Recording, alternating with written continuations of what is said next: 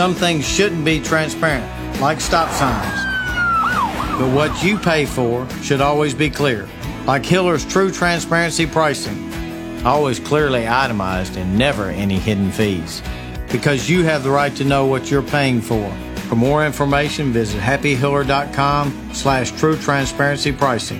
Happy you'll be, the service is free. Call the Happy Face Truck today.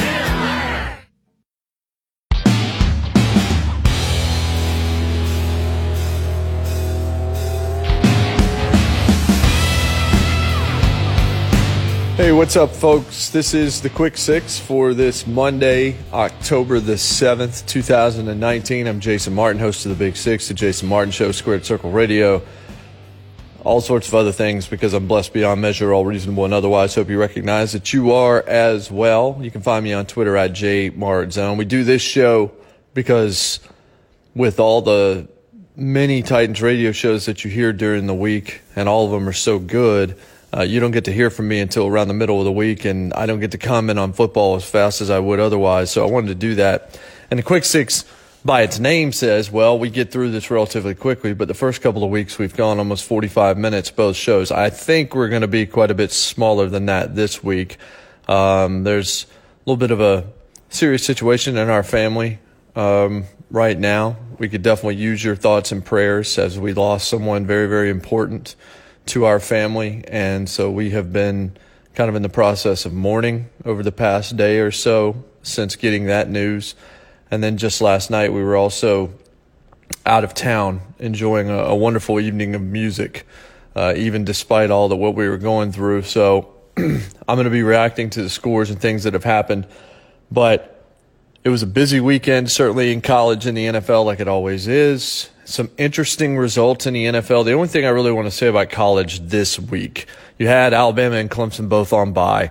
Ohio State looked good against Michigan State. They look excellent right now. They still have not been challenged to the degree that makes me think, oh, let's just hand them the national championship, as some have done. I don't think they will end up being that team, but they are certainly a threat to be that team. Oklahoma also hasn't played anybody. With all due respect to West Virginia, this is not one of West Virginia's better teams. Explains maybe why Dana Holgorsen left when he did. And there were some other decent performances. Joe Burrow continues to do Joe Burrow things. This bringing in the Saints passing game coordinator from last year has just totally revamped that offense. Burrow with 6 more touchdowns. Ian Book had himself a day. 5 touchdowns, only played one half, only had 2 incompletions. That was an incredible performance. Now, it was Bowling Green, so take that for what it's worth. But let's talk a bit about Tennessee and Georgia, because Tennessee proved they could play with Georgia early, but the problem came in the last 4 minutes or so of the first half when Brent Cimaglia, who had been perfect to that point, missed a field goal that would have brought that lead down to 3. And then I tweeted out from at jmartzone that the last 59 seconds, Tennessee needed to be really careful because it could break their back if they weren't. And it's not that they weren't careful. It's that Georgia seized that moment and scored a touchdown before the half and made it a 26-14 score. They missed the 2-point conversion, but it felt like the air had just kind of seeped right out of Neyland Stadium, where there were still over 92,000 people, even though a lot of them happened to be wearing black and red as well as the orange and white. And then in the second half, it was just all Georgia. They end up winning at 43-14. If you want to see some silver linings, Brian Maurer looked pretty good considering as a freshman called into action in a very tough spot. I told Joey Kent on Saturday on the Tennessee Tailgate Show, I would not have started Maurer until Mississippi State, because I don't want to destroy his confidence against the best foe Tennessee has seen to this point in the season, the 3rd best team in the country, number 3 rated, Georgia, who could beat you in so many ways and was so big. And we saw what happened to Nathan Peterman when he was called into action in Gainesville. You don't want to hurt a freshman in a situation where you're not expecting to win the game anyway. That said, they put him in. He looked poised early, made the big throw to Callaway, the 73-yarder, which is the longest pass play Tennessee has run for a touchdown since I think it's 2015. This was an opportunity to just feel a little bit better about yourself. A win was going to be incredibly tough to pull off, although in that first half. Georgia was not pulling away from them. They didn't look demonstrably better than them. Tennessee was playing very just possessed, adamant football. Jennings was out there making plays. Callaway was making plays. Those two guys in particular really stood out. The run game wasn't anything particularly special again, and Maurer looked okay. And the defense was – they knew what they were going to have to stop coming into the game. If you're going to pick your poison when it comes to Georgia, you want to make Jake Fromm beat you. You don't want to let DeAndre Swift and any of that rushing attack begin to just boa constrict you right out of a football game. And that's sort of what you would see more often in the second half. But Fromm is certainly capable of beating you. He just hasn't been asked to do so very often to this point in the season. So I think as you look at everything that's going on there, Georgia was exactly who you thought they would be, one of the best teams in the country, still a threat to be a national champion. And then Tennessee, this is where they are now, folks. They're a one-win football team where moral victories is what you're looking at. I said on Friday on the Big Six that I do not believe Jeremy Pruitt was a good hire, but I am willing to continue to watch to see if evidence can overturn that. I do think he should get a third year, because you just can't keep firing people too quickly. Now, you can't let them tread water for too long either, which we'll get to when we get to our NFL topics here in just a second. But Jerry Pruitt needs a third year to see another strong recruiting class, and if there's progress next year, then you can kind of look at it. Now, if there's no progress and everything looks still the same, still as discombobulated as it does right now, next year should be his last. But I think you have to give him the third season, because you just can't become a turnstile program. 4 bad hires in a year, if that's what it turns out to be, okay. But until you find the guy, eventually you have to keep cutting bait, but you can't do it too quickly. We saw what that meant for the Cleveland Browns for years and years and years, and other franchises in the NFL as well. At least give him a chance. Figure out what you have. Why did you hire him in the first place? You have to at least give him the time to show some of those things. I am on record as of weeks ago, but certainly today, if you have not heard me before or have not heard this statement before, Jeremy Pruitt will not last in Tennessee. He's a defensive coordinator who is not equipped to be a head coach at a major Southeastern Conference football school. I don't think Derek Mason is either. I think you have 2 defensive coordinators who are posing as head coaches. And someone mentioned to me, because of the way I described this, I said, look, it's not like every politician's going to be the president of the United States. Some of them are just meant to be really good mayors. Not everybody can even be a senator. Eventually, you find the level that you're supposed to be at. And if you go higher than that, it's not generally going to work out in your favor or in a favor of your company or your constituency or whatever. And somebody said, well, that's called the Peter Principle. And so credit to those that mentioned that to me on Twitter and let me know what that was. And I'd heard it before. And the Peter Principle, according to Investopedia, is it's an observation that the tendency in most organizational hierarchies, such as that of a corporation, is for every employee to rise in the hierarchy through promotion until they reach a level of respective incompetence. And that's what I'm saying. I'm not saying necessarily incompetence is a strong word. They know what they have to do. I just don't think they have the capability to do it. So I'm not going to say they're incompetent, but I'm going to say both of them are defensive coordinators, and both of them looked bad at times on Saturday, and both of them have looked bad for an extended length of time as well. Vanderbilt, that was dreadful. You can't give up 400-some yards rushing to anybody, particularly Ole Miss. Just absolutely awful. The other problem I would say, especially for Tennessee, is Jeremy Pruitt as a defensive coordinator. His defense is terrible, and his back end in particular, which is where he is, that's where he's buttered his bread throughout much of his career.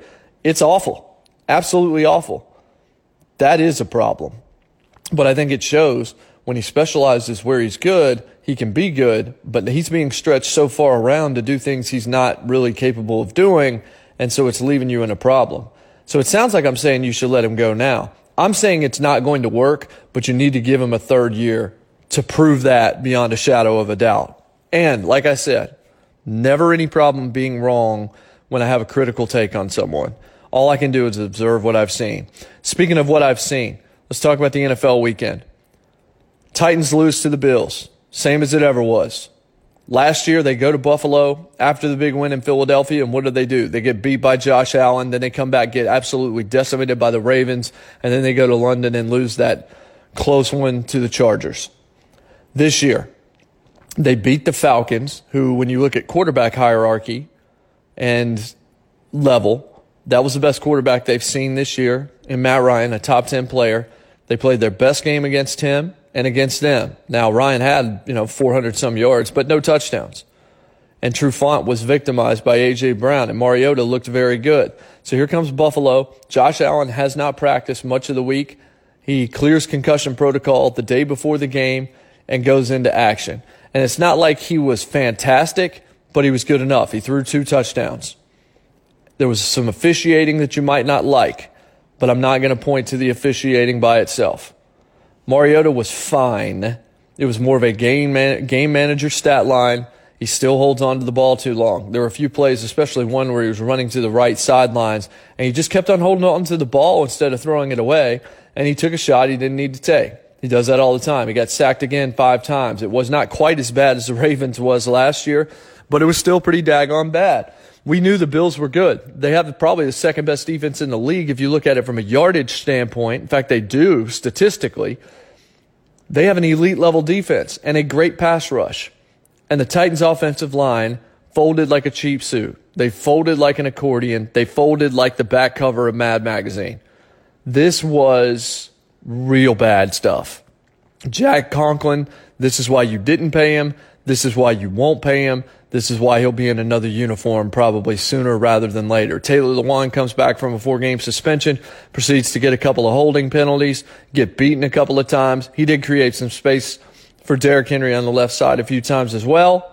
Hopefully there's just a little bit of rust there, and your high-paid left tackle is going to show up and do what he's supposed to do. But he was part of an offensive line that was beaten and battered and just overwhelmed throughout this game. Corey Davis continues to confound me. He's the number 5 pick in the draft. They're barely looking at him. He made a couple of plays. It's not enough. Delaney Walker, after the 28-yarder, I think it was called back on that Lewan hold on the first play of the game. We barely even called his number except for Spiro Ditas and Adam Archuleta on the CBS broadcast to say, man, they haven't used Delaney Walker today. Derrick Henry had 20 carries. Deion Lewis was out there a couple of times when I disagreed with it. The one guy that you look at right now, and they're starting to use Adam Humphries a little more, even though I don't know what's going on in the punt game, but yet again, it's like as soon as you get to Tennessee, you can't do this anymore because Humphries doesn't look anywhere near as comfortable doing it as he did last year, although I still think he's your best option right now. A.J. Brown is the lone bright spot offensively right now for this team. He's still making plays. Now, yesterday he only had a couple of catches.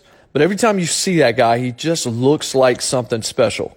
When ESPN released their list of the top 10 most impactful rookies this season, it came out last week, not even in the honorable mention 5 that came after the starting 10 was A.J. Brown mentioned, which baffled me because I thought he should have been, especially coming off the game because this list was put together after the Falcons game, and some of the guys that were mentioned did not have stats that jumped off the page to you. There are some rookies that have had tremendous years that have been better than A.J., but A.J. Brown at this standpoint, even though maybe he's not the need that you had at that point in time where some other holes maybe you could have filled, I still think you probably did the right thing, and A.J. Brown is paying dividends. And I think right now today he's the best receiver on this team. I know Corey Davis's skill set, he has a higher ceiling. I'm tired of waiting for that ceiling to emerge. And I don't know how much of it is Mariota not being able to find him not being able to get separation down the field. I know yesterday Mariota didn't have a whole lot of time to throw because he had defenders in his face all day and guys coming after him. That much I understand. The offensive line has to help you out.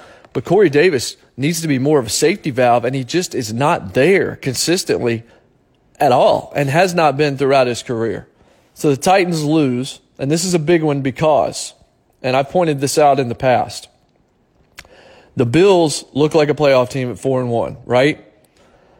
They're not some juggernaut, but they look like a playoff team, and their record would indicate it. They happen to play in the same division with the New England Patriots. The Patriots are going to win that division yet again, right? They've already beaten the Bills once. So the Bills are going to be getting a wild card spot, if anything.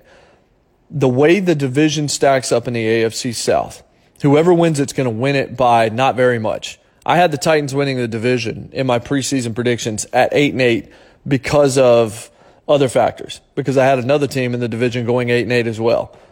If you are in that scenario where you are having to compete for a wild card, beating teams along the way that you might be dealing with as competitors for those same two wild card spots, it's crucial. That's why I thought it was good that you beat the Browns, because they might be in that mix. That's why I still thought that you absolutely needed to beat the Bills, not just to get the W in your column, but because the Bills now hold a tiebreaker over you later on, which means you might only have one wild card spot with which to go for, and you've still got the AFC West out there to deal with, where you expect two teams are probably still going to find their way out of that division. If not there, the North looks better and better, and the South is so tightly there.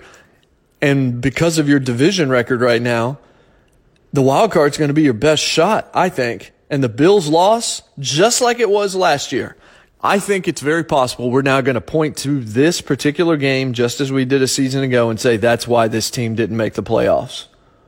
And again, Mariota just looks like a guy who he is, which is something that we've said before. He's just Marcus Mariota. Like, oh, yeah, okay, that's who he is. He's decent, and that's basically it. Rest of the results: Cardinals beat the Bengals. Finally, a rookie coach wins. It's Cliff Kingsbury, 26-23. Dalton tried to come back in the fourth quarter, could not do it. The rookie head coaches were 0-15-1 entering yesterday. We knew someone was going to get a win in this one because it was Kingsbury versus Zach Taylor. It goes the way of Kyler Murray's club as Arizona goes to 1-3-1, which is just amazing in its own right. Then the Bengals winless at 0-5. Bears, Raiders. In the game where Khalil Mack is playing against his old team, they beat Chicago 24-21. Chicago has an unbelievable defense, and they have nothing at quarterback. Robert Mays of The Ringer, who's a huge Chicago Bears fan, said if they had a top 15 quarterback, they'd probably be in the Super Bowl, but they don't. Meaning you could pluck guys off of other teams, bring them there, just mediocre guys, and they get it done. But they don't have that. And then you look at Josh Jacobs, the rookie out of Alabama. Not surprised by this at all. He is a stud. And he scored twice behind that Raiders offensive line, and they get a big win, and the Raiders are 3-2. And with all of what has followed that team, that's pretty impressive, quite frankly. I am surprised. Saints get by the Bucs 31-24 in a pretty close game in New Orleans. I said on Friday this might be one of the better games of the weekend because Tampa Bay just kind of softly put up 50-some points on the Rams and have looked very good, and Winston had only turned the ball over one time since week one. But this was going to be a tall order to go to New Orleans and win, even with Teddy Bridgewater there. Michael Thomas scores twice. They get the win. The Saints are 4-1. They're going to win that division. I had thought Atlanta was going to do it. I no longer believe that to be the case. And the Bucs fall to 2-3, but they're a good 2-3 team, quite frankly. Their defense is way better than we thought. Shaq Barrett, one of the best rookie months we have ever seen in this league. Just incredible stuff from him. Vikings-Giants, Minnesota got right in New York against Daniel Jones. Thielen had a big day. He had a couple of touchdowns. Kirk Cousins needed to shut some people up so that he was not the topic of conversation, so he wins. And I predicted that he would on the Jason Martin Show yesterday on Fox Sports Radio, because this isn't a game that really matters that much in terms of the pressure wasn't really on Kirk Cousins, except that he needed to win it. This was not against a 500 team. They were 2-2, but nobody saw the Giants as any kind of real threat. So what was the pressure really? This is the one where Kirk Cousins goes out, plays well, stops people from talking about him, and then he shows up against the next half-decent team and does precisely nothing. It's still a lot of problems there with Diggs, with Thielen not being happy, with Cousins certainly not being happy, and with Mike Zimmer, I'm not sure that much of his offense actually wants to play for him And I don't think that they have that much respect for him right now either. Vikings are 3-2. I have them picked to win the division, but I don't feel that great about it, although I think they will be 5-3 before they lose 3 of 4 in a really tough stretch later on this season. Eagles 31, Jets 6. Not much to say there. The Jets and their backup situations, that's not a good football team. They don't have a ton of weapons. Adam Gase doesn't have much to work with. They're winless. The Eagles were one of the better teams at 2-2 without question. They continued to look good. Their defense was outstanding. 10 sacks in this game and responsible for 2 touchdowns as well. Wentz looks very good, looks very comfortable. This Eagles team's going to be a threat all the way to the end and could represent the NFC in the Super Bowl if things break right for them. 31-6, they're 3-2. Ravens get by the Steelers in Pittsburgh. Picked that one as well. There was a big fumble by Juju Smith-Schuster that led to a game-winning field goal late in overtime. Lamar Jackson showed some of the things that you like, and Pittsburgh was there. I mean, Mason Rudolph didn't play that badly either. And, of course, you don't get that fumble. Maybe we're talking about something else. But the Steelers are 1-4, and they're not going to make the playoffs. They're not going to make the playoffs yet again. This time, Roethlisberger not there, but also no Antonio Brown, no Le'Veon Bell. We haven't seen that much impressive stuff from Connor. And Juju's sort of, well, at times he looks like a 1. At times he looks more like a 2. And so the Ravens at 3-2, looking decent, lost to the Browns last week. Lamar Jackson is still making plays, throwing the football. And like I said, I'm still waiting to see how long this lasts or whether or not this is actually going to sustain for a long, long time. And it might. Right now, 3-2 looks pretty decent. Patriots beat the Redskins 33-7, and Jay Gruden got fired. I predicted on the Jason Martin Show yesterday this would be the last game that he coached. It indeed was. I can't believe that Jay Gruden was actually the head coach of the Washington Redskins for 6 years. It did not feel that long, and it was miserable throughout much of it. He won 9 games one time. He had one kind of decently hurrah year. He had 2 7-9 years. He had a 4-12 year. He was winless this year. Even though it started well, the Redskins actually had a lead on the Patriots at one point. Then the Patriots were the Patriots and won. 3 touchdowns from Tom Brady. They're undefeated. It's Patriots, Chiefs, and everybody else, although we'll talk about the Chiefs here in a second. Redskins need a lot of help. They need a coach that knows what he's doing. They need Daniel Snyder to stop meddling. There's just so much stuff that you talk about as it relates to this. And then you've got that Dwayne Haskins deal where Gruden didn't want him and he wasn't ready and It's bad. I feel bad for Dwayne Haskins, honestly, because I don't know how that's going to play out. Jaguars-Panthers, good football game. 3 touchdowns from Christian McCaffrey. Minshew played well, but the Panthers get the job done. Jags fall to 2-3. Panthers go to 3-2. Kyle Allen wins again. This team with a healthy quarterback, because they have a good defense and they have Christian McCaffrey, the Panthers are a dangerous team. They're a team that can win that division if things break right. Now, the loss to Tampa Bay on Thursday Night Football could doom them later. It could be one of the things that they look back on. But the Panthers are certainly a good enough team to make the wild card. What's going to be interesting is what happens when if Cam Newton feels ready to actually come back and contribute without the ankle problems, without the things that have hampered him to this point in the season. Texans, 53-32. Fuller with over 200 yards receiving. Watson has a just absolutely bonkers day out there. Just 5 incompletions, 426 yards, a 98.2 QBR, and 5 touchdowns. And again, Matt Ryan, who gives you a 3-touchdown performance and throws for over 300 yards, loses badly in this game. And the Falcons are 1-4. I think Dan Quinn needs to be let go midseason. I don't know why he came back this year, quite frankly. I don't think he's a very good head coach. I don't like much of what I see on the sidelines in Atlanta. They've got way too much talent to be this way.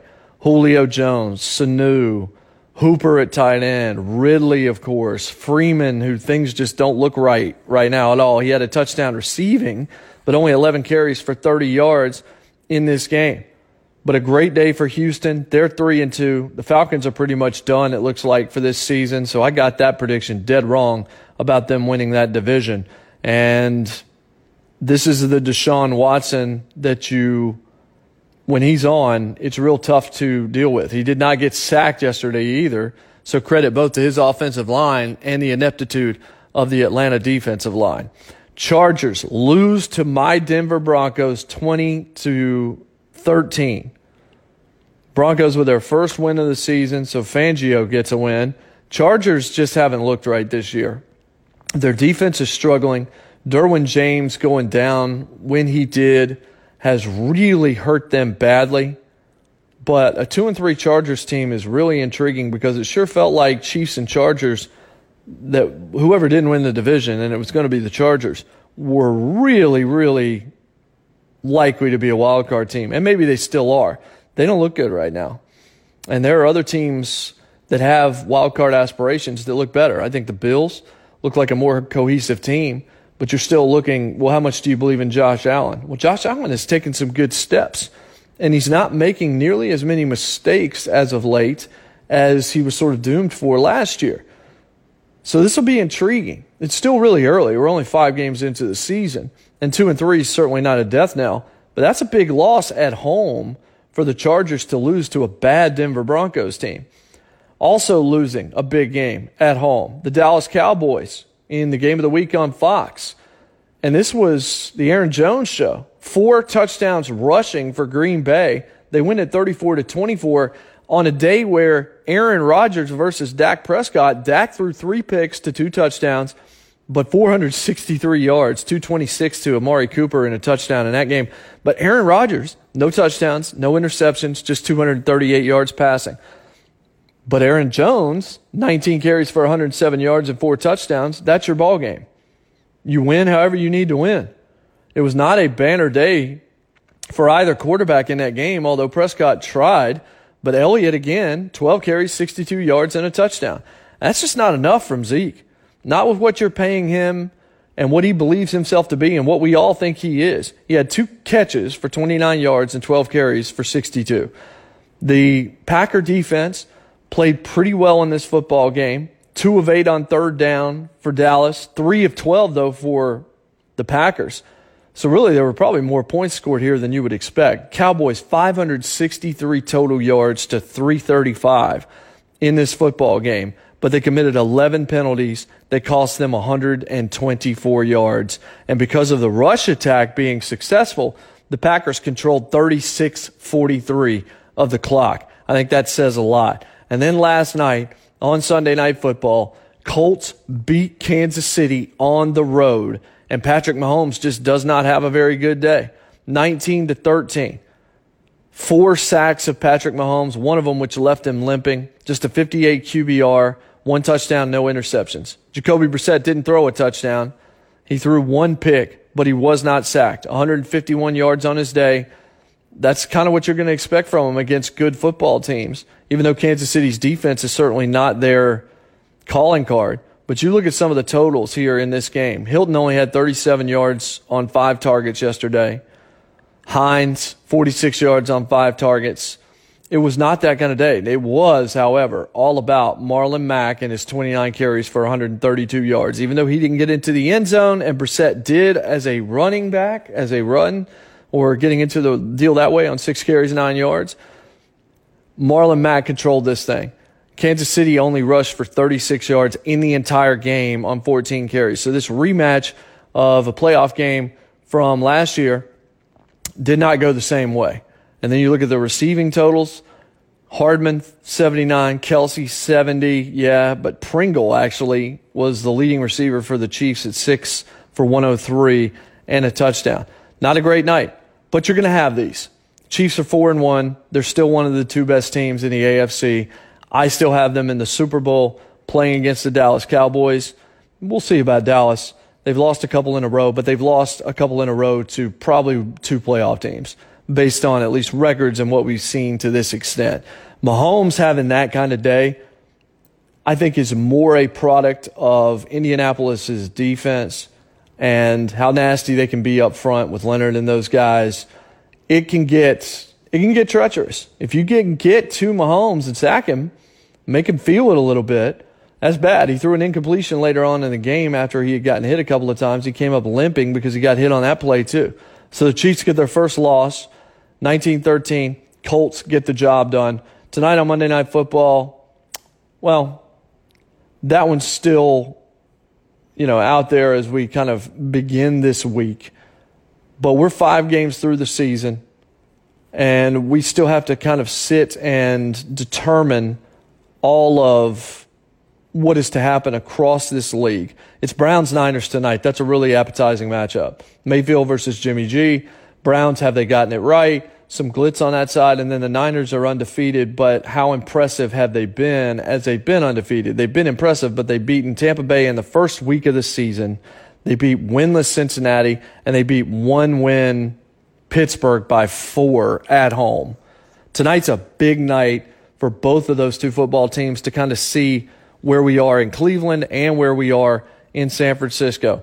All right, Big Six blog, 1045thezone.com/Big Six blog. I was able to get a Big Six takeaways after the Vols-Dogs game on Saturday and after Titans-Bills on Sunday. Wrote on Joker last week. Pop 6, Brad Willis and I talked about Joker in depth with tons of spoilers, theories, thoughts, and just the conflicting nature of how you feel when you walk out of a movie like that. You can subscribe to the Pop 6. Subscribe to the Big Six, the Pop Six, and the Quick Six through your podcast catcher of choice. You can get them all. Same thing with Squared Circle Radio. One final thought. That was Brandon Hagney's last edition of Squared Circle Radio as it stands now, because he is moving to New Mexico because his beautiful, talented wife got a job across the country. And it's kind of even hard for me to say it because he's such a close friend, and it's going to not be cool having him nearby, but going to be good things for his family. We're going to try and include him via Skype. We're talking about ways in which Squared Circle Radio can kind of do things a bit differently than we have done in the past handful of months, but he still wants to be a part of the show, and we're going to figure a way through this. But the way Squared Circle Radio, if you've been listening to the show for the last 5.5 years since we started doing it, the way that you have consumed it, probably not how you're going to be consuming it all that much later. It may actually enable us to do some more instant reaction stuff. If we use technology across the country, we can talk after events and do things maybe more akin to what we're doing right here with the Quick Six, and get together for lengthier shows when necessary, but not necessarily feel like we have to be on a weekly timetable, at least on this one day. We can kind of do things based on events. We can talk after AEW if something happens or whatever. So there's a lot of things going, but my thanks to Brandon Hagney, my great friend. Maybe the best things happened in that building is somehow finding a way to get he, David Reed, and me in the same room at the same time. Didn't know what it was going to turn into, but it's turned into a lifelong friendship. Those two guys were groomsmen at my wedding 2 weeks ago, and it wouldn't have been the same without them there in that role. I don't think I would have been standing there without their support and encouragement over this last year and a half and 2 years going through this process, and even listening to me years past that when they had somebody and that person hadn't walked into my life yet, just telling me, yeah, she'll get there, and when she does, she'll be worthy, and you'll be ready. And what turned out to happen was every bit of that proved true. And as I've said before, had I known that I was going to have to wait, it would have hurt. But I would have waited 400 years, not just 40, if I knew that it was going to be Abby at the end when I got to the finish line, that it was going to be her, because that is as perfect design gets. God outdid himself when he created her. It's been a wonderful start to our marriage, even though the death in the family right now, it's sort of a time where we are just kind of holding each other up and getting through a difficult moment, because unfortunately death is certainly a part of life. I wish I had gotten to know this individual better, but the stories that I've heard and the few times that I was able to spend any time around him, I know how special he was, and I can see and hear so much of my wife in the stories of how he conducted himself throughout his life. And he will certainly be missed. So keep us in your thoughts and your prayers over this next couple of days. Hope you enjoyed the Quick Six. There will be times when it's longer, times when it's shorter. Big week in college football coming up, so we'll have a lot of big games to react to on next week's edition of the show. I appreciate all your support. You can always find me on Twitter at jmartzone. You can hit me up with any thoughts you want, including DMs about faith-based conversations if you want to have those. And as I always say, it is never a prerequisite to agree with me. You guys often make me smarter than I would be otherwise. And of course, I would be nothing without you guys being in my audience and caring what I have to say and do, including wanting my thoughts on football and leading my wife to say, hey, why don't you do something called the Quick Six? And that's what this show is. So this has been the Quick Six for this Monday, October the 7th, 2019. Hope you have a wonderful week. I will talk to you on Wednesday night on the Big Six, 6 p.m. on 104.5 The Zone. Until then, clear eyes, full hearts, can't lose. God bless, and good morning, good afternoon, and good night. Whichever depends on when you're listening. It's a podcast. I don't want to assume anything. You know how that goes. From Nashville.